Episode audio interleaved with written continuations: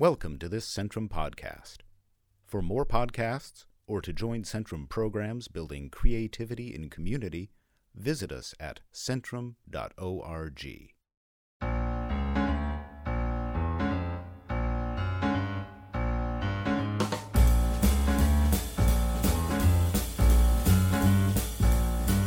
This is Jazz Voicings, a show that features conversations with faculty from Centrum's Jazz Port Townsend, led by Artistic Director John Clayton. I'm Program Manager Greg Miller. Every great musician has been shaped in part by teachers, mentors, or experiences that resonate throughout their lives. We're accustomed to hearing these world class musicians express themselves through their performances but they are also thoughtful, articulate, and witty, as you will hear. I hope you'll enjoy this episode of Centrum's Jazz Voices.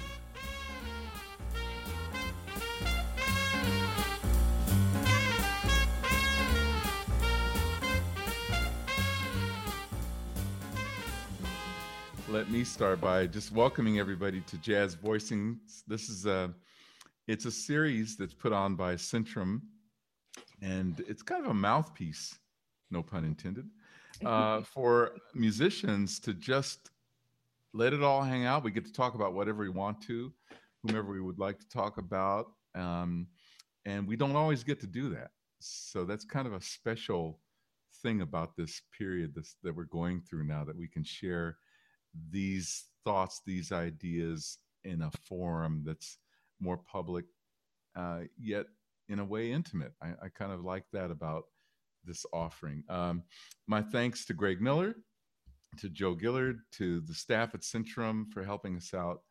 Uh, and I'm so excited to welcome our guests tonight. Uh, we're going to be talking, I mean, the, the heading is Jazz Lessons That Changed My Life. But honestly, that's just a spark plug. I mean, we're going to go, we're going to talk about anything or I should say that you guys are going to talk about anything because I just want to be here on the sidelines. It's really a conversation between our guest artists uh, this evening. And those guest artists, I'm so excited to introduce uh, the wonderful drummer Allison Miller.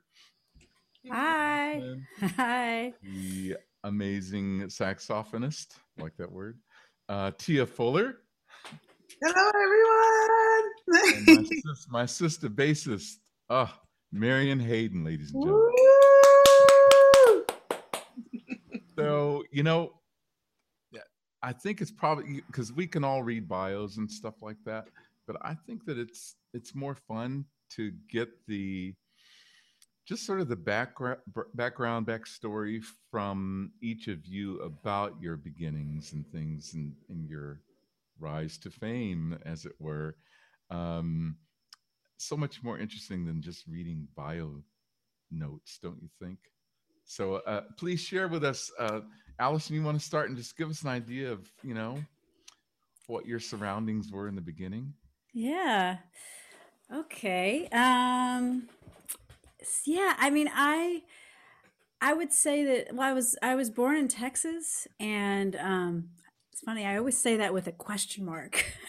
like, uh, but I was born in Texas, and uh, I didn't start to discover. I always wanted to play the drums, but I would say it was when my parents moved to just outside uh, Washington D.C. in Maryland is where I really uh, discovered jazz, and I feel very fortunate because. Um, at the time, DC had such a beautiful scene. And from a pretty young age, I got introduced to um, Keeter Betts, I would say, was the main.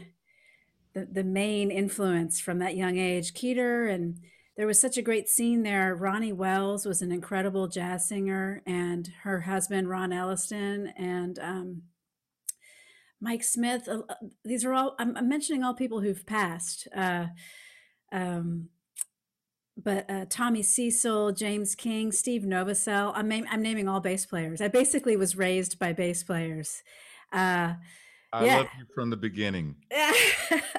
but I would say Keeter was a really uh, one of um, my big influences. There was such a great mentoring community there at the time, and he really helped us. Um, but even before that, I really have to uh, give a lot of props to my parents.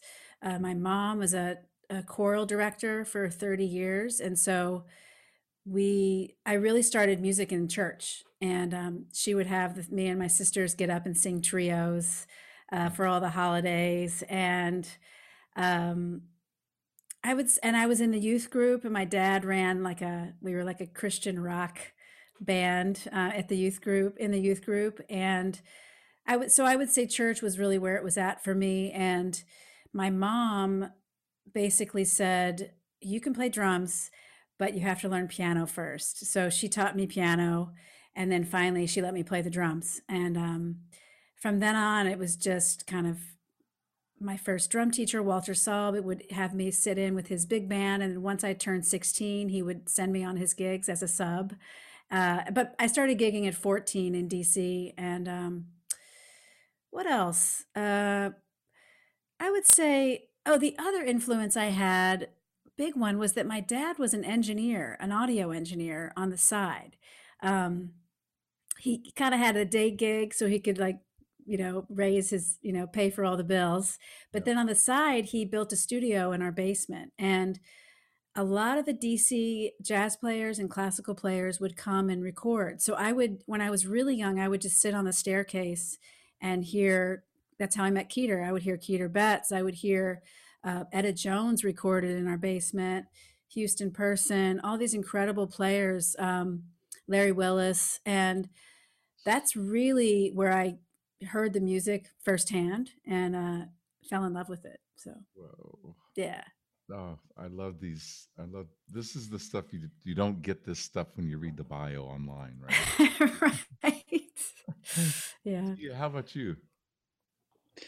Uh, yeah, it's it's funny because I um too come from a musical family and um and it's as you were talking, Allison. Uh, I just wanted to share a picture because uh, I've I've talked about my family and it's just a couple of slides just to show you because um, one thing that I've realized, especially in um, like reflection during this time of stillness and, and not really um, gigging and moving around as much, is is how much and how integral and and how much on the shoulders I'm standing of of my mother and my father and my grandmother and my grandfather, and then all of the little intricate ways um, that my life, like how I was groomed it really has molded me and um and of course i've always known that but there are just some little thoughts that I, i've um i've lived by and and now through conversations with my parents i'm like oh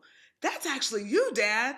That's because i helped you you know build the the bar in the basement and i was like painting the walls and drilling and all of this stuff. But um so i just want to sh- start off and uh, share this picture um, can you all see that? so this is my family. Uh, that, that's my sister Shamie. Um, this is my dad who plays bass. Uh, my mom is a jazz vocalist and about 16. This was eons ago. and then my little brother, um, he was 11 years younger than I. And uh, this is my sister and I um, as children. And one thing that my mother ingrained in both of us, I remember we had a um, a, playroom up in the top level of our house, which is a bedroom. And on the door every day, this is what I see. If you can imagine it, you can achieve it. If you can, you become it. And that poster is still up there. So this day, I'm going to stop stop sharing my screen. But that to me, um, over the the course of my life, I have seen this, and it was like a it was i asked my mom why did she have phrases up like this? Like i was brainwashing you. I was brainwashing you in a positive way. and i now i look over my life and i'm like man this is really um, the fact that my mother had this when i was three this is something that i've truly to live by and try to you know live by a crystallized vision. And so um, and this is outside of music but i think this is definitely um, contributed to um, just uh, uh, many of the blessings that I've had in this music is because the the rearing that I had from both my mom and my dad. So, um, yeah, I grew up in a musical family in Colorado. My dad, I grew up um, with the bass player. My father's a bass player, um, and I realized how much that has really uh, affected or contributed to my my writing and also my playing um, the, the, certain element of rhythm and then also my mom singing hearing her I, I, always would be like up in my bedroom while they were rehearsing in our house and i'd be trying to sing into little cassette tape trying to sound like her. Even though i, I don't consider myself a vocalist now that she's not singing as much i'm kind of tapping into that to celebrate her voice. And then um, of course my sister shamie um, like you Al- I remember sitting on the stairs of our house, and I was in high school, and um, I was listening to my sister's group at the time. They were called Jacques Nouveau, and Rudy Royston. They they had just started dating then, um, and Rudy Royston was playing with some other musicians in Colorado, and I was just sitting there like, I want to do that, and I had just, you know, I was trying to play the saxophone, but it, nothing was really happening. So all of these. Um, all of these pictures that I kind of go back to, I'm like, wow, these really helped to mold and uh, shape my my journey, and really, really thankful for that. So, did you stay in Denver the whole time? Did you? Where did you go after Denver? Oh, so I was in Denver um, until I graduated from high school, and then I um, went to college at Spelman in Atlanta, Georgia, where I am right now. I'm actually staying at my my friend's house visiting her, um, and then I came back to Colorado for grad school University of um, Colorado, the Boulder, and I was actually the first uh, graduate of that jazz pedagogy program, which was um it was cool, but I was of a guinea pig. So, but I got my master's for free, so that was that was a blessing. And then after that, I moved out to New York. Um, I took a year off, saved up what I thought was a lot of money, but was not. Uh, and moved out to New York in 2001 before the World Trade Center collapsed, um, right on September 9th, actually. So that was that's a whole other conversation. but stayed out there, um, and at first I thought it was an omen that I wasn't supposed to be there, but again with vision and this this quote, if if you can imagine it, you can achieve it. If you can dream it, you can become it. I I stuck to my big picture and um, just tried to start attaching myself to the vision that I saw, and, um, and here I am. That's so great! Wow. And currently, you're teaching in Boston, right? Yeah. I am Kurt. Well, now that we're virtual, I'm kind of mobile, so I've been bouncing around just a little bit. Uh, but yeah, I'm teaching at Boston um, at Berklee College of Music, where I teach ensembles, and I'm also um, starting a domestic exchange program with Berklee and Spelman College, as well as leading some other initiatives there. So it's really exciting time um, at the institution, and I know we're kind of all at a standstill, but really trying to take advantage of this time to plant some seeds, you know, like all of us are, and um, do some work as well as take a breath and exhale. Marion, I so I'll just say it the way I always heard it in church when somebody would walk up to you, look at you, say, "Who's your daddy?" So. right, right. You know, you know the translation. yes. Who, who, are your people, as we say? Who are your people? Who are your people? yeah, we still do that here in Detroit. Just FYI, I okay, still do it. It's, it's, still it's still a good way to check check in on folks. So uh, first of all, I just want to say that was most elucidating on my two sisters. I really enjoyed hearing your story, Allison, and your stories, Tia. And just so, just um, disclaimer, I really love these women. So just nobody think this is not like this is not three strangers, but these are two women that I really, I truly do love these women. I really adore them, and I have history with them. So uh, we're not strangers on this. we love you. we love you too. so, uh, uh, well, let's see. Um, my my story is a little different. I was actually raised by a teacher and uh, and um, a closet jazz pianist. My dad was actually played piano. He was a he was actually a pretty darn good pianist, but he kind of hid it. He would only just sit every once in a while. He'd sit down to the piano, and I'm from Detroit, Michigan. That's my hometown, and I spent the majority of my uh, uh, career uh, living here. But you know, as my this is my tour base uh, as a bass bass player. So shout out to all, all the all the bass all the bass all the bass dads. This is so awesome. Yes. So, um, but um, so you know, my household, um, I just kind of was really steeped with a lot of jazz recordings when I came up and uh, I started on cello when I was about nine in my little in my little uh, elementary school in Detroit, which at that time had just some Detroit. Um, the Detroit of my youth had a crazy public school education, music education program, and I'm always on a soapbox about not uh, about how important they are for young folks, and uh, you know where that the, a lot of times this is the first place that people, that young people really or have a chance to experience music and get lessons. And so I started off on cello, but that was only because they didn't have a little bass. If they had had a little bass, I'd have started bass at nine, but nobody knew about half size basses then. wasn't a thing, at least not in my school. So, so as soon as I got about 12, it was like, oh, actually, actually, when I was nine, I was downstairs trying to play along with with jazz records as soon as I got my bass, I was definitely in the basement with a bunch of jazz records, just saying, let's see if I can play this. I didn't even know that was the way to learn. had no idea. I just loved it.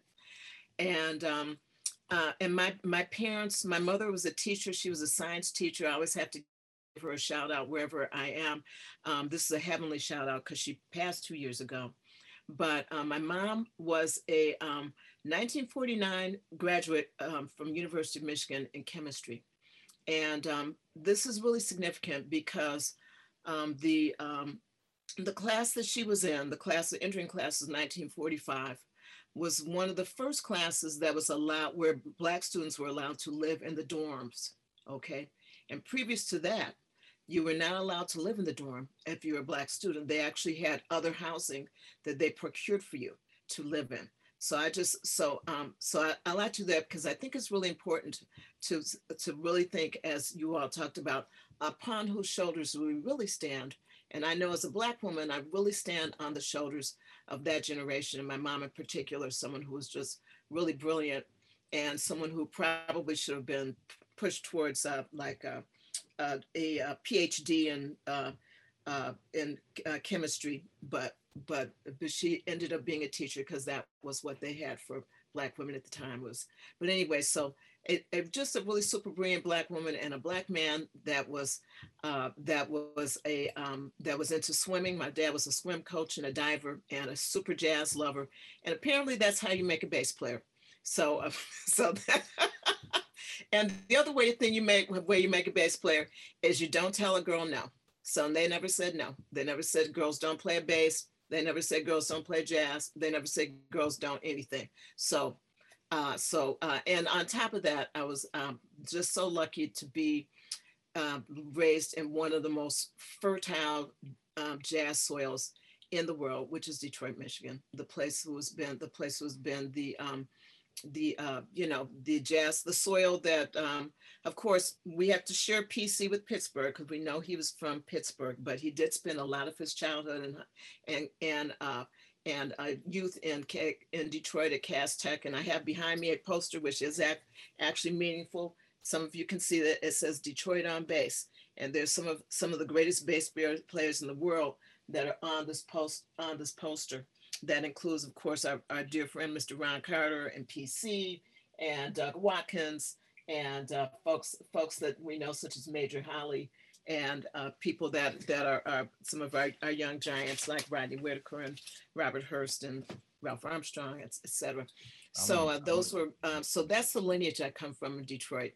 Um, I just, I was able to kind of get into some great jazz youth programs. So that's why I'm a huge proponent of what Centrum is doing and any of these, any of our programs where we can just get in there with young folks because I know what a difference it makes. And um, uh, my mentors, the mentors that were mine when I was a young, I continue to be on the stand for them for for the rest of their lives. And that was and that and the learning was a was an ongoing learning process. It was just so so lovely. So and and on top of that since detroit is one of the pivot points of the jazz world i had a chance to play with just some fabulous players when they've come through town, and um, I just uh, credit that as being a part of my uh, really deep dive experience into into the music um, that it's really really uh, changed my life and made a difference. Yeah, that's so amazing. So so, have you lived anywhere else other than than Michigan, or did you? Um, here and there, here and there, a few few other places, but um, I you know I like to say um, is you know we have an airport, so. I know it doesn't matter where you live now, as long as you know what I mean. Yeah, we got an airport, and so I, I've, I, you know, I've toured across the world, but this is a, it's a pretty easy place to live here. The cost of living is good. Mm-hmm. Uh, I'm a, I can get in a jar in a in a car and drive five hours and be in Pittsburgh, or mm-hmm. I can be down in Cincinnati. I can show up in Chicago and on my way to Kansas City. You know, I can be in Indianapolis. You know what I mean? So I can I can you can get a lot of places in a car from here, and certainly we have an airport. And uh, plus Detroit is this. Uh, my experience here has been a completely well-rounded education in jazz. I like to say it's a it's got rigor and it's. Uh, I had all the classes. I had big band classes. I had uh, um, New Orleans traditional classes. I, you know, with the great Charlie Gabriel, who was who was the head of the Preservation Jazz Jazz Band, Charlie Gabriel, my, my dear friend. He's uh, spent many years here in Detroit. We're very close. Um, ragtime music, I'm probably one of the foremost Black female experts in ragtime music, Taslimah Bey, who lives here. And so I spent a lot of time, many years on the stand with her. So, you know, getting to know the music, of Jelly Roll Morton and uh, Scott Joplin et al. So just a, a deep dive deep dive. amazing environments you, you, we all have shared.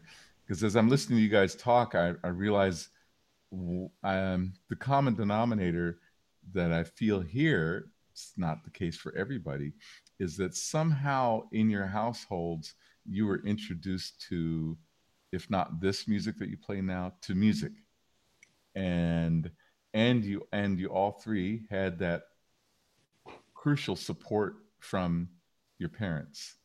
And i'm just kind of going yeah there's there's that there's that line again. I mean in my house it was my mom who played piano and organ and uh, led the church choirs. And you know we were in church all day and night sunday. I'm telling all day and night do you hear me? Like in the morning get home at 11 i told my mom that was she said i don't remember being there till 11 i said mom we were there and we got home at 11 o'clock because well you know you, you know the drill but um, i heard so much music because my mom would sometimes have uh, her little vocal gospel vocal groups come to the house and they'd rehearse and i you take that for granted as a child even though you're kind of enjoying it it's fascinating. On the other hand it's just part of your life it's just you know this is home it's kind of not a big deal only until you're further down the road you realize oh gosh that stuff that's in my blood,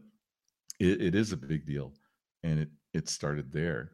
So uh, that that's so you know this is probably the perfect time to as we're reflecting and looking back on our our beginnings you know what were some of those beginning and and lessons let's use lessons as the sort of a, a real loose term it doesn't have to be like in a, a in a uh, at a, at a one-on-one kind of lesson situation with a teacher but you know whatever lesson you can think of that really you know changed your affected your life if not changed it somehow affected it you know? Allison you want to yeah I know there are many. My my uh, my my son was kind of screaming about a couple minutes ago, so I was hoping he would stop before you asked me another question. well, that, that could be part of the real backdrop. Uh, I'm cool with listen, that. Listen, I mean, I don't have a door in my office, so it's the the, the, the, the, sounds come in. Um, We're family. Uh, that's a big lesson. That's I've I have found um, parenting has been a huge lesson for me with uh, in relationship to my music for sure. Um, yeah, you know what? A, a, a, certain lesson just popped into my head, and it it goes back to Pittsburgh when I was in college. So I, I went to a, a state school um, in West Virginia, West Virginia University, and there was surprisingly a, a, kind of a great scene right in in Morgantown, West Virginia. But where I ended up spending most of my time was uh, in Pittsburgh. I would drive to Pittsburgh. I would work in Pittsburgh. Uh, at the time, I was just going to try to hear Roger Humphries as much as possible, who was really one of my favorite drummers and um, drummer on the Jody Grind, a, a lot of uh, Horace Silver records, and Dwayne Dolphin. Um, wow, so many great players were living in Jimmy Ponder. Uh, so many great players were in Pittsburgh at that time, and I uh, at the time there was this place. Uh, I'm trying to remember the name of this club Carlitos maybe it was it was in the south side in Pittsburgh and Roger Humphries had a jam session there and every Sunday night and so I, that's where I would go on Sunday nights and I would have to say that one of my big lessons at that time was sitting in uh, and sitting in and playing somebody called One by One and I didn't know the tune. And how could I be a drummer and not know this tune you know? Blakey it's like so i remember that as a real lesson you know and i i got through it but i was kind of humiliated but everybody was supportive but they were like yeah you should know that tune you know? It was like was a real schooling moment but roger was sweet about it and um i went i mean listen i was i like found the record you know this is before the internet well pe- the internet existed but i wasn't on it and um i found that record and I wore that record out. You know, it was like one of those moments where like, wow, I really need to know this tune and I know that tune. You know, like after a couple weeks I really knew that tune. And I that that's that's the lesson that just popped out for me. So um and just being able to go and and listen to a master like Roger Humphries every week was something that I will never forget. And that's really what brought me to New York. And I was thinking, we were, as I was listening, you know, T is in Atlanta right now, and um, Marion's in Detroit. And I was thinking about New York right now, because this is where I am in Brooklyn. And, you know, I'm not sure why I'm here right now. It's just a hard, you know, it is a hard time in New York. You know, there, there are things happening. Like I did actually record a record today. Uh, but I think, you know, it's a hard time here, you know, and, and part of me kind of wishes that I was somewhere else right now. Like when, when Marion was saying Detroit's a good place to live, I was like, oh, I want to go there right now, you know? And it's not that New York's not a wonderful place, it is, but there's a certain hustle in New York that kind of doesn't go away even during a pandemic but there there isn't there aren't the rewards of New York right now, you know. So it's a little hard. Um, um, but my what to go back to the lessons, um, what brought me to New York really was that feeling that I got with Roger, you know, where I wanted to be in a city where I could go and, you know, as a 21 year old, I could go to the Vanguard and just at that time you could just say you're a student and they would let you in. Um, I could go and I could watch, I could like sit right next to Billy Higgins and see Billy play for seven nights in a row. You know, to me, that was really kind of what I wanted. I just wanted to be, I just wanted to make that deep dive, like Marion was saying, and just hear my heroes as much as possible. So that that is what brought me to New York and really brought me to some serious lessons, uh, which maybe we can talk about a little later. Some private lessons I took with some some master drummers that really changed my life. So. Mm. Yeah. yeah, we definitely have to hear about that. Yeah. Wow. um, yeah, Tia, what about a lesson that really kind of just turned your life on its edge? Again, going back to my parents, um, and this is more or less like a, a, lifelong lesson of my mother. She would always have these quotes. So my mother, as well, she was an English teacher. Both of my parents are in education, and she retired as an administrator, but started off as an English and drama teacher. And so, you know, she would be correcting my sister and I um, at dinner, our grammar at dinner. it was like that. And, um, but, uh, you know, one of the main lessons that, that she taught me on a consistent basis is that and having an element of stick to itiveness and this is a term that she had coined, I think, and basically sticking to something to a job until you get it done.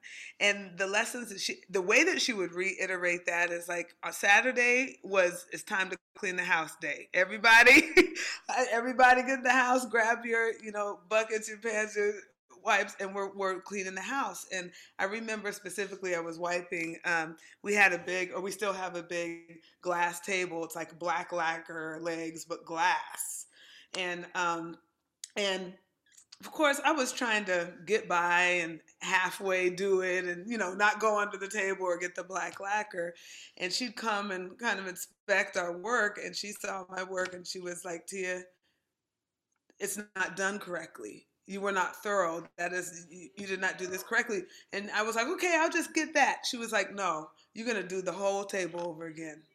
and I'm like, no. So things like that kind of stick out as to when you do something the first time, make sure you do it correctly and you do it with the utmost ability that you have. Um, another lesson from my dad. Um, this is a shorter story but uh, we would be on gigs with my parents. So we have a family band called Fuller Sound. And um, Shamie would be on piano, and then uh, I would be playing. And I was like 18, you know, trying to break into the scene in Colorado. And he would literally be on the bandstand yelling at us, like, play, play, you guys gotta play. And he would be yelling at us, sometimes cursing at us. And and I asked him this a couple months ago. I was like, Dad, do you remember you used to curse at Shamie and I telling us to play, play? He was like, What? You know my dad, John, in his subdued personality now. Back then it was a little different. But um, and and he was like, Really? I was like, Yeah. And he was like, Wow I guess I do remember, but I, I didn't want you all to be scared because I already knew that you you were young ladies playing this music, and I didn't want you to be tentative, you know, tentative or hesitant behind attacking this music. And so, as a result of that, like I've had to, I bear down. I think my natural um, my natural space is to bear down and like play really hard and deep. And it wasn't until probably the past four or five years ago where actually Terri Lyne was like, Tia, you don't always have to bear down all the time. You could kind of like pull back a little bit. but with both of those, I just realized that, um, you know, that they, my, my parents, uh, they have definitely paved the way. And just as far as this music, the, the approach, um, that now like trying to maintain this balance this element of spirit of hustle that i also saw my dad doing we after gigs um, he would be going to about four other clubs. He's like baby come on let's go to this club. And i'd see him hustling for gigs like just you know trying to negotiate with club owners. And so the spirit of hustle i definitely got from my dad. And then i got the spirit of optimism and really being diligent and persistent from my mom. That's so cool. Sheesh. So whether it's our parents and hopefully that will always be in in most cases you know whether it's our parents that are behind us supporting us or we find it in the village you know doesn't matter i think that that's kind of a story for anybody that's moved forward mm-hmm. in in a in a real positive and self-satisfying way how about you marion what what kind of events or stories or experiences lessons changed you? Mm, uh, I I like the like my like my two sisters have many. Um, the one that came to mind was one that kind of that that kind of was a similar uh, uh, lesson from the village from what uh, what Allison had. And um, I'll just say, Allison, I had a chance to play with both Roger Humphries and with Roy Brooks, both of which were on the song for my father record from us, uh, Horace Silver, and they're two two of my favorite drummers in the world. Roy's passed, but love Roger, just incredible, such an incredible drummer, such such concept. But um, this was a, this is a really interesting story. I um, you know, um, when I was coming up, um, there were not always um, let me just say that I did not always have fake books. Let's just say young folks now. Um, now I'm going to sound like somebody's mom, which I in fact am but but for real, um, they have uh, uh, young musicians coming now have so many resources, right? You have uh, something like uh, called iRealB that you can just flick on right on your phone if you don't know if you don't know a chart. Well, as a bass player, um, one of that usually I tell my young bass player, um, uh, my young bass students is that nobody ever not didn't play a tune because I didn't know it. Um, if I didn't know a tune, they were we were just gonna be like some some kind person in the front line might say it's in B flat and the bridge goes to the four. There you go. There's your information. Now what you're gonna now what you're gonna do. So, but so anyway, some in my early days as a bassist, uh, and also you know sometimes I'd be on gigs and and um, you know musicians are different. We're uh, some uh, some folks are like I tend to be a pretty organized. I came from a really organized household. My mom is a very organized person, and so you know I don't get on a, a, gig without a set list. And I and if I have when I have one, I rarely detour from that. If I do, I usually have have talked a little bit about what the detours might be. Like you know, if I don't, if I'm feeling different, I might substitute so and so. So at least you know. Well, back back when I was a when I was a young person playing, uh, sometimes, you know, sometimes my my uh, my my my dearest mentors and people I work with were a little they, were a little bit more organic about their relationship to things. We would have some things that we had rehearsed and you know, um, but there wasn't always like some sort of a pristine set list sitting on my stand, nor, you know, with their, you know, they would say they may kind of take the liberty to decide on the stand what they were going to do out of the, the out of our known known repertoire, things that, that we would expect that we would know. And then every occasionally there would be a zinger.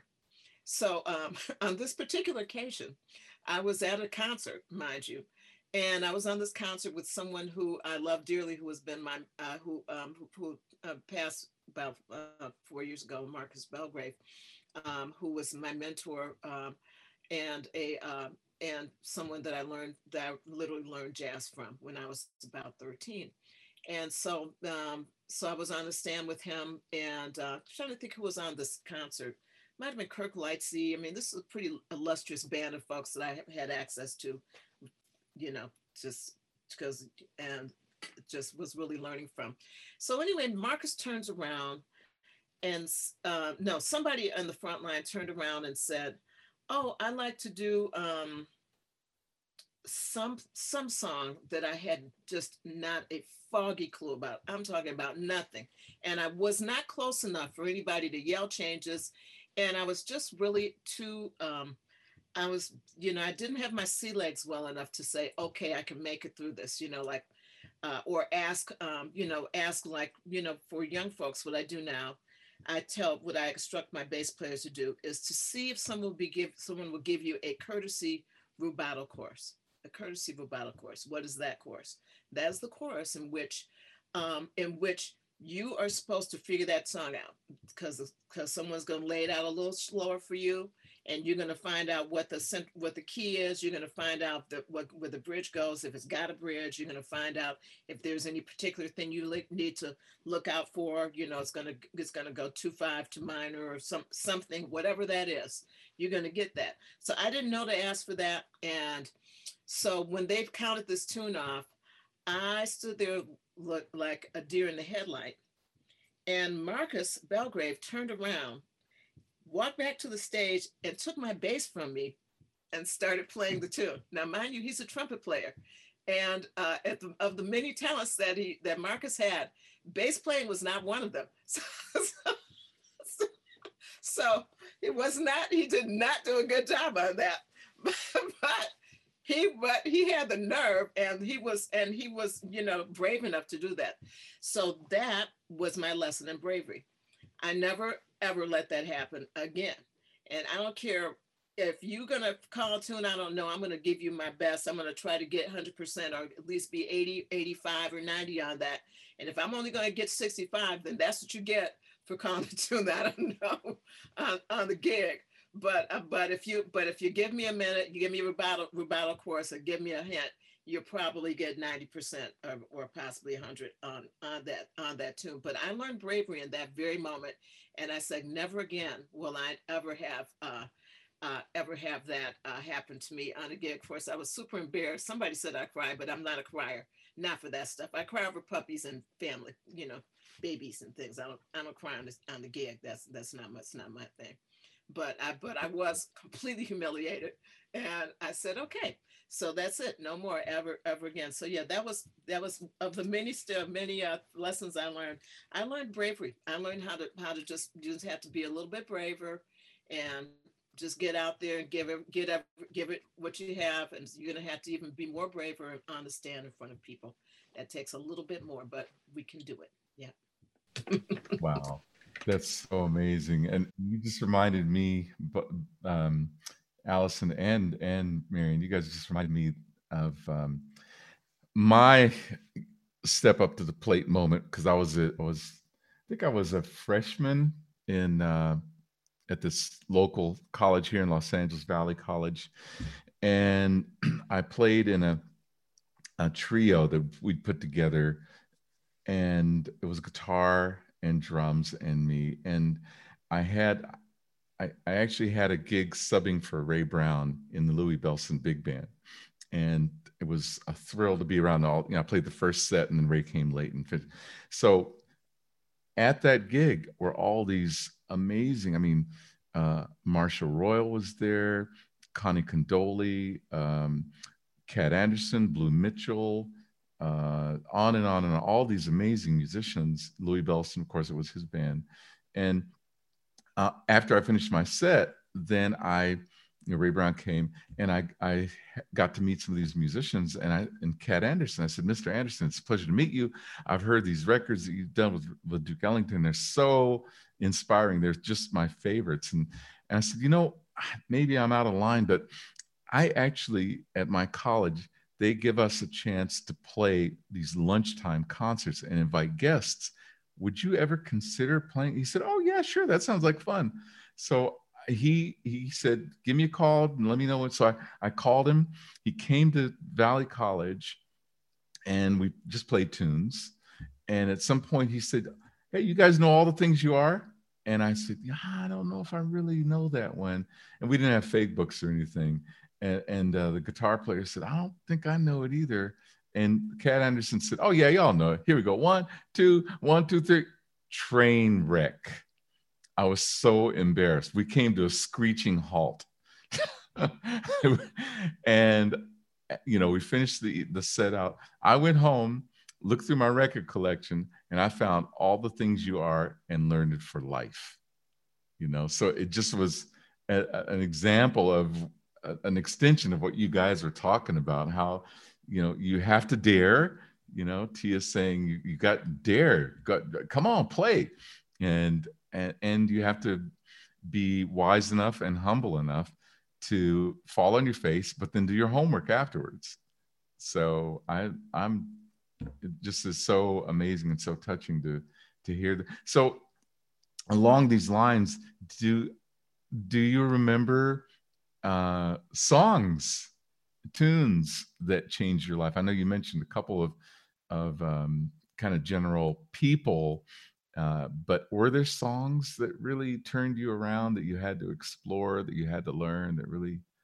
Uh, Tia, you want to start this one? Oh, yeah, yeah. Um, one of the first songs uh, that I really got inside of was uh, "Stars Fell on Alabama," and once again, eh, rooting back to Spelman College, freshman year, I was wearing my roommates out. and I, my my best friend here, she can attest to it because she was there in, in those very humble beginnings. but um, and so we had a Spelman College Jazz Ensemble, and uh, where we would go every spring break and we would um, go on tour. And ironically enough, this is a little side note, but Marion I heard about you and I met you first through Joe Jennings, who, who was the teacher at Spelman. I remember for, and he was telling me, you got, I want you to meet this bass player. Marion Hayden, you got to meet. And I remember meeting you backstage. Wasn't it the Schomburg? I think, yeah, it was at the, the Schomburg. Yes, yes. Uh, straight ahead. It was you. yes, was straight ahead. yeah, and that was one of the most transformational performances that I had seen at that point because I was like, these are all sisters, these are all black women, and they're killing it. And and he had told me about you, so yeah, we're all connected here.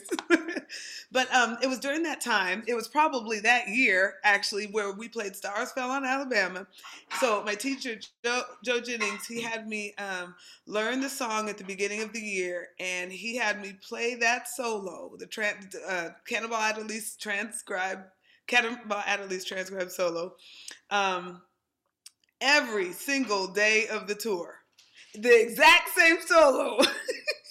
and and I think he was encouraging me to branch off, but I was too scared, so I just stuck to, stuck to the solo. And until this day, I would say 25 years later, I could probably get through the majority of it. so that that song for me was really, um, I mean, that dug a lot into you know the persistence and like i remember rehearsing i was there at spelman for like 11 until 11 o'clock at night and i got in good with the janitor so they let me in the rooms when the rest of the music building was closed down. Um, but it was that song that really opened the doors for me just as far as uh, cannonball adderley's voice.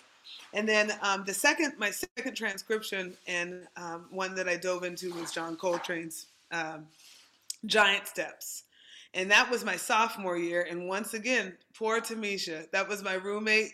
And I wore her out because I would play it on my boom box, put it on repeat. And I was really trying to internalize it like in a in a subconscious way. So I put it on repeat all throughout the night, really, really, really low.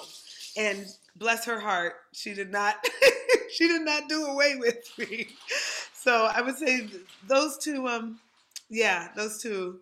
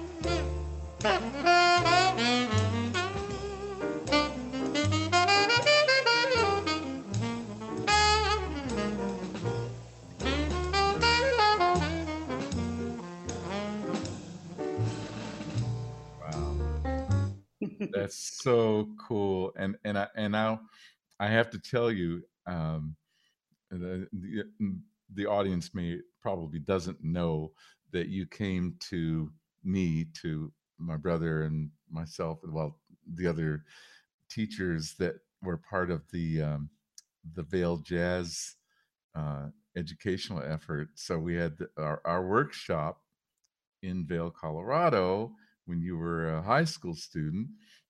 Uh, you studied with my brother for that week, and that song was one of the, if not the first transcription that he did.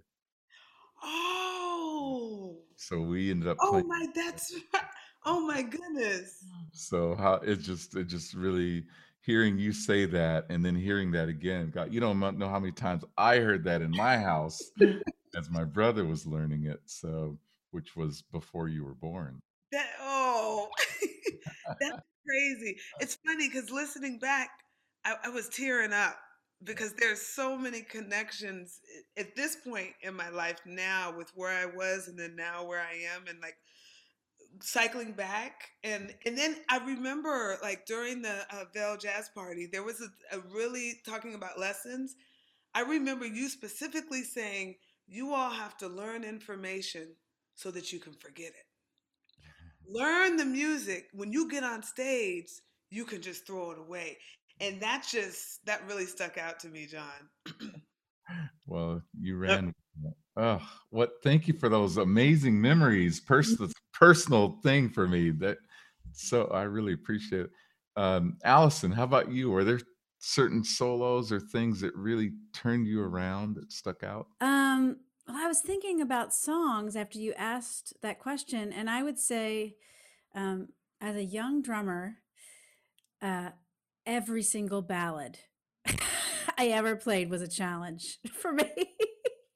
uh, I was thinking about all the you know songs that where I you know when you asked the question, I was thinking about "Wow, what were songs I really had to that I was almost afraid of to play, but once I was in it, I was okay. But when I, it was pretty, all of the songs I think of are ballads. Um, and certain situations um, with different musicians. Um, I'm just going to name a few that came to mind. One time, I I wasn't in high school. I was just I think I was 21. I just moved to New York and I went on a jazz cruise, and I uh, gratefully got a chance to play one song with Shirley Horn at a late night jam session. And we played Body and Soul. And that was probably one of the biggest, uh, most influential moments of my life was to play a ballad with Shirley Horn. And it felt, um, it felt like heaven, but it also felt like at any moment I was not going to, I was going to fall through the clouds, you know, uh, because there was so much space and air between every beat. And I have to say, uh, that was an incredible experience. And I, I, I was so nervous, so deeply nervous, but uh, she was uh, very supportive. And um, that was a really heavy experience for me. Another one, um, and I, I can't remember the exact tune. This is I'm gonna I'm sounding like a drummer right now. Um, I call it drummeritis when you can't remember that how a tune goes when they call it. Oh, Um, I call that Jazzheimer. uh, another similar situation was um, every time I would play a ballad with Dr. Lonnie Smith, every time, and there was that similar kind of space in the tunes um, that would be kind of overwhelming. Uh, and I, it was such a such a lesson every time we played a ballad. Um, I just would sit, you know, I'd sit kind of behind him and to the left a little, just so I could see, so I could see his feet and his left hand, and that way, Plays Hammond B3 organ for. that's yeah, and um, you know, I really learned that it's not. This is not about, you know, as much as I love and I and I preach practicing with a metronome. Uh, I, it's just not about that, you know, and it was about a feeling. And I really learned that with him, you know, and I would just watch his left hand um, and his left foot. And I really, you know, teach that to my students about keeping your eyes open, being really aware of what's happening on stage and and making like not just an, an oral connection but a real visual connection with your bandmates um, because that can really help the music uh, breathe and help lift the music and almost i think it can help the the, the band become one like we're you're breathing together in a, in a way. Um, another tune that's not a ballad actually I, la- I later learned this tune was written originally as a ballad was uh, is herbie hancock's actual proof. Uh, that tune i learned um, that was a real tough one for me um, a couple of my mentors dc mentors when i was a kid was um, paul bollenback great guitarist and scott ambush uh, paul would hire me on gigs when i was really young and just he would just school me so hard on these gigs and he would call actual proof every time and play it really fast and I just couldn't hang. so that's another one that came came to mind that was uh, a one that I really had to shed. So So as a result of those when they call those tunes you have to play them. How did you shed? What did you do when you went home?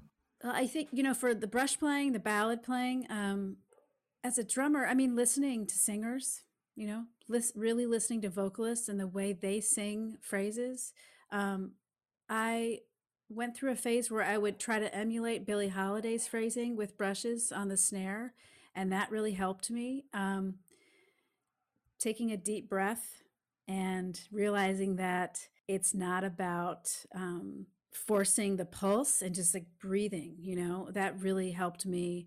Um, but I feel like that's a that's a journey I'll be on until uh, I can't play drums anymore is just playing brushes and playing a ballad. One of my big, huge mentor and, and what my main teacher was Michael Carvin. He still teaches me, Michael. He, we, we talk on the phone and I feel like I just got a lesson every time. But um, Michael just told me, he said, you don't need it when you're playing brushes, you don't need your hi-hat and you don't need uh, anything but your brushes in that and whatever surface you're playing. It doesn't even have to be a snare drum. Mm-hmm. And all you need is that pulse and that that you should he said you should be able to swing a whole big band just by playing that pulse and you don't need anything else so you know it's a journey i still practice that all the time amazing wow thank you for that. And then and as you're again so so fascinating to hear all of your journeys all your stories and and go and i'm just thinking to myself me too. That's that happened to me or that's the way I think of it or but anyway but Marion how about you my dear? Were there things that you know songs that really turned you around that really changed your life? Yeah there were and I just want to say um uh, ditto um, to um, Allison about playing a ballad with Shirley Horn that would just be completely terrifying I don't know how she managed to play a ballad so slowly. I just, and you know what, you know, the really funny thing that I find probably, I'm sure you, you know, you're, no one else has this problem, but I found that if a ballad is too slow, I could actually make it slower. Which you wouldn't think that. You'd be thinking your tendency would be to make a ballot go faster, but if you get really nervous about it, you're liable to slow a slow ballot down, which is just as bad. You're gonna say something, Allison? I was gonna say, I think you and I have done that together once or twice.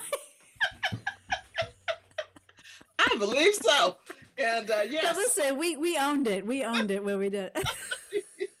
yeah, a slow ballot can just be uh, can be just as hard as playing something over 300 beats per minute. Okay, it's just, a, hard in a different way. I have to say this too. Um, Jeff Clayton is the embodiment of Cannonball Adderley. I remember the first time I heard him, I thought, man, what a sound. His just so beautiful and beautiful tone on alto. So just, I'm sure, you know, him playing uh, Stars Fell on, uh, uh, on Alabama. That's, that's a beautiful ballad. So thank you. Thanks for that to you. Oh, thanks for saying that. I'll let him know. Please do. Yeah, I sincerely just oh just love his his sound on alto. well, I'll just say that there were there were several. Probably one of the things I always really liked about playing music, especially uh, being playing the bass, is that um, that you were kind of uh, the pivot point and I, I came to realize that from playing uh, playing orchestras when I was younger, playing cello and bass, that especially especially bass, that you were really the pivot point, the the harmonic pivot point for for all the ensembles. And one of the things I loved about playing in orchestras when I was coming up was this being in these big ensembles and hearing the you know the melodies and the harmonies unfold over over all the sections um, that's something I never really got over. I love, I love that. And even now, if I can, you know, I have a chance to play in any large ensemble works is something that I, just love so much. I don't have a chance to do nearly as much big band um, things that I like to. And I do actually, I've been touring a show called Too Hot to Handel for about some crazy number of years. But anyway, it's a large ensemble um, uh, arrangement of Handel's Messiah uh, that unfolds in jazz, gospel, Latin. Uh, Bob uh, Christianson is one of the uh, arrangers on this. It's just, just amazing. But um, so anyway, so the the piece, one of the pieces that I would like to, um, uh, I would like to um, say was one of the things that was just really important to me was also a Cannonball Adderley piece, um, and it's um, this um, this has got a little story to it. So if you don't mind, I'll do a screen share and then a little story too. Uh, so anyway, so this was um, this was my this is my anthem when I was about 13, and uh, it was my anthem for quite a while because it took me quite a while before I actually did that. And it is this it is this piece.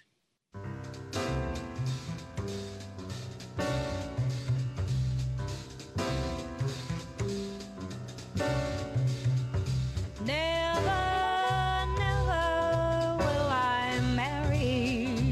This is definitely never, not save your love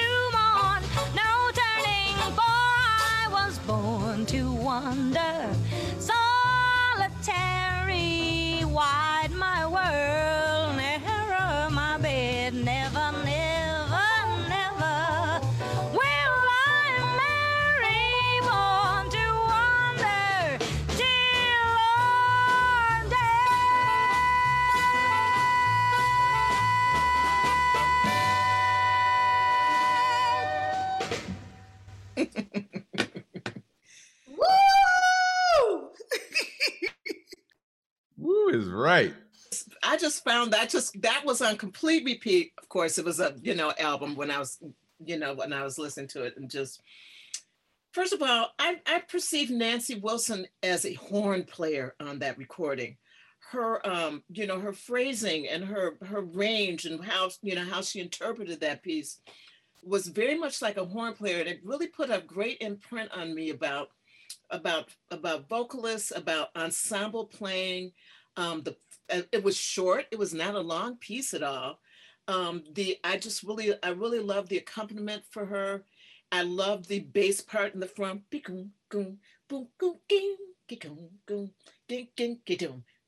Right, that that line is just so beautiful, and um, so anyway, I was just I was a deep dive into that entire record, so if you don't mind, I'm gonna, if you indulge me a little longer, I'm gonna give you a little story. So the story is that um, uh, this was about in 2003. So this is post 9/11, and um, I'm uh, sitting. I'm like I think I was at a gig down in uh, I'd done a uh, like a drive-in gig down in like uh, Dayton, Ohio, or something like that. And um, I, you know, I came back to Detroit. I think on Saturday, and I was at a I was at a you know at a concert, and I get a phone call from a friend of mine uh, who's working at the Detroit Symphony Orchestra. He's who was who was one of their uh, personnel uh, folks, and he said, um, "Hey, Marion, would you like to do a gig with Nancy Wilson?" And I said, um, "Yeah, is this a trick?" so he said, "Yeah." Well, he said, "Well, you know what happened was is that okay? So, and now you can test to this uh, to to this." Um, JC, is that um, after 9 11, it was real shaky trying to get a bass on a plane. And that was when we were still we were still mostly traveling with with with um with you know coffins with big you know with our big travel cases, and it got to be a real dicey proposition to see whether or not you had to go look ahead of time to see whether or not your bass could even get on a plane right? Your coffin could your you know your your your travel trunk get could get on a plane. So apparently john b who has been a fabulous bass player for years could not get his travel trunk on the plane. And he was he was out in cali. They were coming from cali and the gig was on a sunday and he was not going to be able to get there in time uh, unless he, you know, had left. Um, he was able to leave on Friday and come on Saturday. He wasn't going to be able to get to get to the gig on time. So they knew this by they knew, knew this by Friday. So I think I got this call maybe Friday night, and um, so I actually um, got ended up having to do a, a a cold gig with Nancy Wilson with an orchestra. I mean, and this was before people were sending out PDFs or all that stuff. That was not the best they might do for you back and then. If, if you all you all remember, is they might they might fax you something, but nobody was going to fax you a whole orchestra book. That was not going to happen. Either they send it to you snail mail or you're just going to get it when you got there. And so I ended up having to get that book when I got there. Uh, to the re- orchestral rehearsal. Uh, with this is with Nancy. I have Roy McCurdy with her and Llew Matthews, the great Llew Matthews on piano and Roy McCurdy on drums. And so um, I had to come in cold at a 10 o'clock a.m. rehearsal with this orchestra and play Nancy's book and um, I was completely scared. The only thing that helped me was that I knew I knew Nancy's music really pretty well because I just had been loving her since I was 13. So um, so when I got to the so when I got to the gig, um, you know, uh, just you know, just you know, grace of God and just big ears, de- decent, decent, okay reading chops that you know and uh, and you know super humility before her Nancy and her uh, crew, who were just so so fabulous, and the gig came off really well, and um, and then I got what what people very rarely get in this business, which I got an affirmation that the gig had gone well. Um, Llew Matthews actually sent an email to a friend of mine, not knowing that she knew me and told him and told the told the friend of my friend uh, about the gig and that that they'd had a guest you know basis on there and that that she had really done a good job and they were so so so glad to have her that Nancy was really really happy and that things had gone well. So so that is my that's my Nancy Wilson story. And so it's a uh, so it's been a super long uh, super you know super many years love affair. And then if I'm going to do if I could do one more little uh, little screen share. Let me see if I, I, I just have to say I love that story, and and I knock on wood. I also was a I was in Nancy's band for a while. Were you really? Yeah, so I toured with her quite a bit. Oh. Years that um, that John B ha- was working on the Arsenio Hall show, so I took his place, and um, I I just I I can so uh, understand everything you said from a personal experience standpoint, and you know, and then some because I got to spend more time with her. But uh, she was truly an amazing human being, as you probably sensed by just being around her that on that one gig. I don't know if you saw her other times too, but I, I, I did. Did you saw her as well uh, other times? She was. She remembered me and she was always she I've seen I saw her a couple of times after that. That was my only time working with her. I am so jealous of you for getting to understand with her for a long time. But she was always so very lovely to me and was willing to, you know, she always just, you know, she Yeah, was yeah. just princely. She was princely, uh, princessly. She's a queen that that at that gig. She just was so so gracious, and you know, she could have, you know, you know, you know, there's no guarantee anybody's anyway. You got to be yourself, but herself is just queen, queenly. That's where herself was. I know. And so I'm just curious, and this is one of the, my main point of the story. I'm just curious, did she know that you had children? Um, no, she didn't know because I no, she didn't know because I was I probably didn't. She, I didn't. I don't know that I told her that I had kids. No, I because only I do have two. she, I only ask that because she, uh, that was her thing. She wanted to know about um, people's connection to their family, to their children. So when she found I had two kids, from that point on, every time I saw Nancy, she would always say, before basically before immediately after saying hi to me, she'd say, How's your family? How are your kids? That's the kind of woman that she was. And of course, you hear that in her music. If you did the gig with her and you got to see her live as well, it was always just this this maternal come here honey kind of thing going on and I'm, I'm so i'm sorry that that that song which i also loved forever wasn't in the book they weren't playing that when i was playing with that Was there anything from that recording on there? Was old country or any of that stuff from the Nancy Wilson Cannonball uh, Trying to- stuff in the book at all?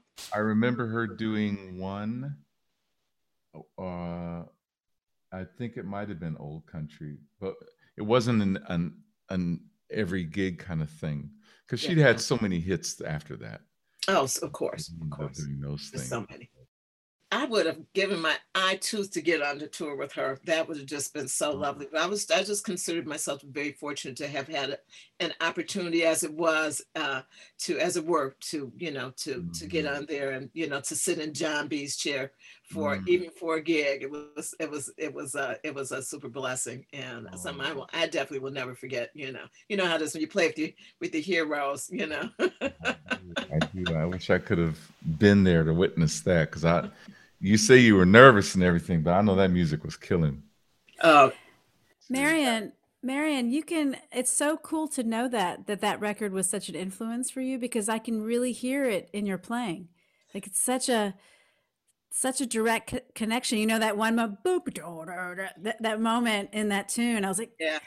oh yes, Sam The Jones. Sam Jones. Yeah, that Sam feel. And, You know, Louis Hayes is from Detroit. He's one of our Detroit, Detroit Yeah. guys. Just, yeah, all that, that, all that, all that, you know, that home as they call home, and all that, you know, all that, all that deep dive uh, bass playing. That's that's that's just that's my jam. That's yeah, that's that's definitely where I'm coming from. Thank you for that. You have a chance to, to hang with Sam Jones? No, I never did. Did you? I, I did, but I just wondered because you, you s- it's obvious in your music, like Allison was saying, that he affected your playing. Yeah, no, I never had a chance to meet Sam. Um, and so many that I did meet, but I never had a chance to meet Sam. Never did, which I really regret. You know. Yeesh. I, I have another, you know, before we run out of time, I'm just curious, bringing it back to now.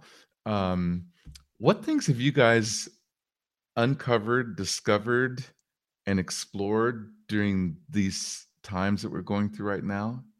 You know, how, what, what things have you added to your life now that maybe weren't present before? Anybody can start. I'll say, I'll say, I got a ring light. Sorry. Right? Girl, I'm totally using a ring light like more than I I didn't even know what that was before the pandemic. Um Me neither. ring light. Um what else? You know, I uh I learned taught myself how to record drums at home, which has been really it's made me have so much more respect for engineers than I ever I mean I I already did, you know, my dad's an engineer, but um I had to learn how to record drums at home, and uh, my I it's actually helped my connection with my dad too because he and I started talking more about engineering and um, he started sending me I would just start getting these little packages in the mail of different mics that he's he's he has a ton of mics, you know, and he's not really recording anymore. So he would send me a mic and then I'd call him and you know um, I love my dad most so much, but we were both both I'm very similar to him in some ways because I mean, I can talk. If you give me a mic, I can really talk. I can go, but I'm actually a pretty quiet person, and my dad is too. So uh, sometimes we just don't really always know what to say to each other. But uh, this engineering thing has really gotten us closer, which has been really great. Um, and I learned, I taught myself how to use Logic. I would say those are the things that I've really been um, have introduced, have been introduced into my life, and also I've been uh, just like Tia, you're gonna laugh, but I've gotten like deeper into Beyonce during the pandemic. I've like I'm like doing a deep dive into Beyonce and no. Brandy and Brandy's new record. I'm so into Brandy's new record. Have you? that is so wild. Why those two artists? I'm curious. Well, I have I have a playlist, like a Spotify playlist that I and um and uh, that I share. And so those couple like Beyonce tunes were put in there and um this new and this new Brandy record and I'm just into them. Like I just think this new Brandy record is so avant-garde. It's like avant-garde hip hop. I love it so much. That's so cool. Beyonce's Black is King is actually really amazing. I don't know if you checked it out, but it's on Disney. Um, speaking about Beyonce, but yeah. yeah the people need to know that you were a part of Beyonce for many years, right? Yeah, an extraordinary experience that still is with me every day. Uh, the lessons that I learned there. Yeah, can I can I go next on the? Uh, um, so, like Allison, I've learned what a stem is and how to send an MP3 file and and export and import. So you know what a DAW is and how to record. Um, my students are way more proficient in, in this, especially at Berklee, than I. So they have been my teachers in some respects, which is I'm really a blessing. Um, it's been really a blessing. Um, also, I started taking walks, which was like that is such a treasure. I mean, it's it's very simple, but I, I'm I always go to the gym every now and then I would run, but I found the beauty of trails, which has really opened up my life for me and the I guess the serenity and the um, just the reflection that happens in the midst of that. So that's something else that has been introduced to allow me to kind of woo-saw. Um, uh, and there was one, oh, oh, and this is completely unrelated to music, but I someone who didn't know what the stock market the ups and what those pluses and minuses meant i actually became a part of an investment group. And um, so i'm i mean i'm still not as proficient in that area but at least I, have learned a little bit more in that area. So i've kind of gone like this you know amidst it, the music but kind of branched outward as far as okay let me just delve into this. What stimulated that? How did you get into that this beautiful young lady over here who's my best friend margot davis.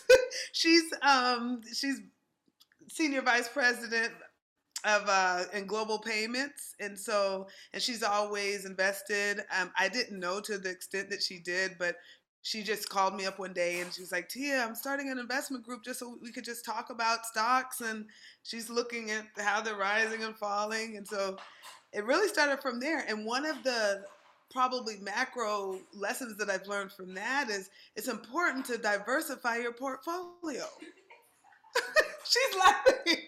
But it's so important. Like as musicians, we just can't be out there playing. And I've always known this, but it's to me, it's like it's it's in other aspects of life and, and we have to as musicians, we can't just be a musician, but we gotta, you know, be composers, arrangers, proficient at DAW, all of these different things be a businessman be a businesswoman a booking agent like all of these things for ourselves in order to sustain ourselves so that was just really confirmation wow what do you find yourself what have you discovered now in this time, Marion? What's what's added to your life? There have been a few. I, I love that diversify your portfolio. I, I love I'm loving I'm loving I'm loving loving that Tia. That's that's that's that's really really awesome. Well, I would say one thing is that the Scarlett Scarlett Focusrite two by two is my friend. we spend a lot of time together in my little office. you, you have that too, Allison. Marion, Marion, I, re, I I remember when you got that. It was during Geri Allen's camp. I remember Yes, when it it was. arrived. Yep. so that's my friend. And the Scarlett. yep. I would say also, let me see, here's um I spent a lot of time kind of get trying to get myself in any kind of um decent uh I'm gonna do a quick screen share here. So um this is what um some of my life looked like this summer. This is uh, this is what how one rehearses at one's in one's uh, uh during COVID. You rehearse in your backyard. So here here here's my band rehearsing for the Detroit Jazz Festival. And one of the things that I also did a lot of this summer was gardening.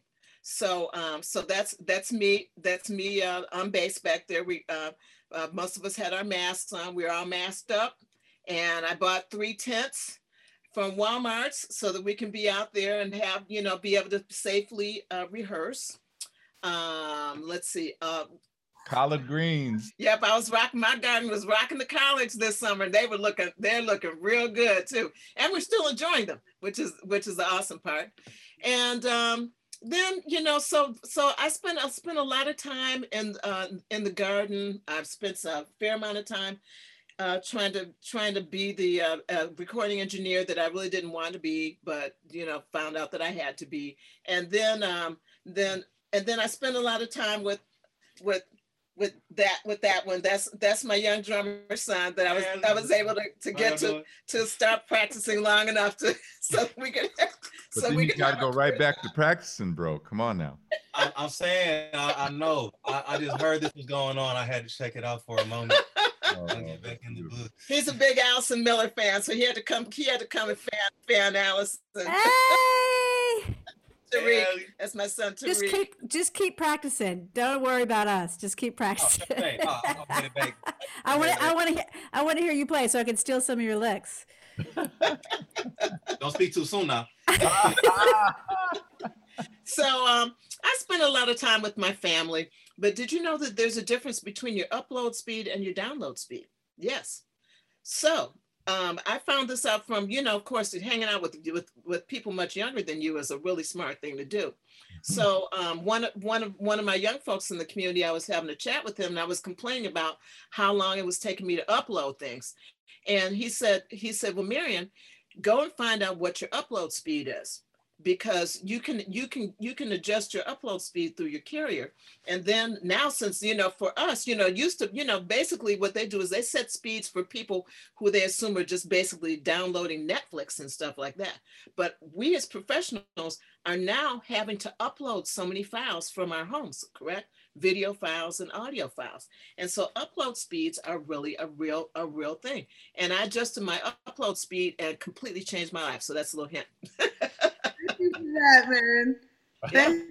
I didn't know that. yeah, I did not either. And I'm telling you, when I adjusted my upload speed, you know, that just that that that thing right that was that was the magic word. So that's that's that's my hit for us uh, in our in our tech talk part, you know, here. You know what's so what's so cool like just hearing everybody talk about what they've been what they've discovered is that it's just kind of proof that we're so um we're adaptable. Musicians are we're resilient and we are adaptable and we do what we have to do to make it work right? Like we it's kind of like that um the poster tia that your mom had hanging up you know? It's- what it's like if you can what what, what was the the quote again? You can achieve it if you can dream it, you can become it. Yeah, it's like we just we're like, okay, this is what's dealt with it, dealt to us. Now we how do we shift to make it work? You know, it's it's beautiful, it's wonderful. Wow. You know what? Uh, That's the perfect thought to to uh, close out the session with. I think because that that is beautiful. Thank you, Allison Miller. Thank you, Tia Fuller. Thank you, Marion Hayden.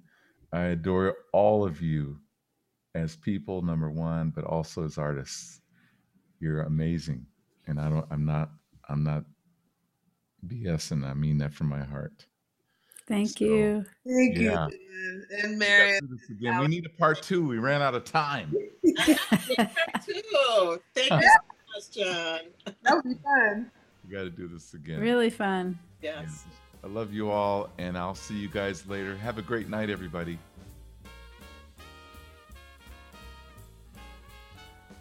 Thank you for listening to this Centrum podcast.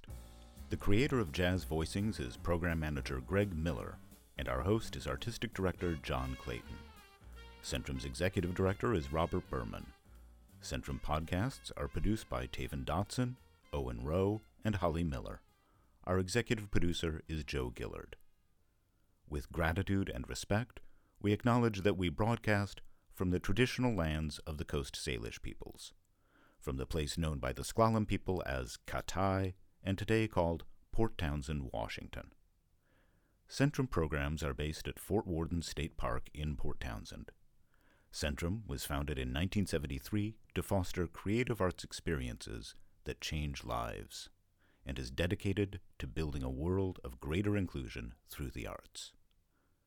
Other Centrum podcasts include Artists in Residence, music from the Centrum archives, and readings from the Port Townsend Writers Conference.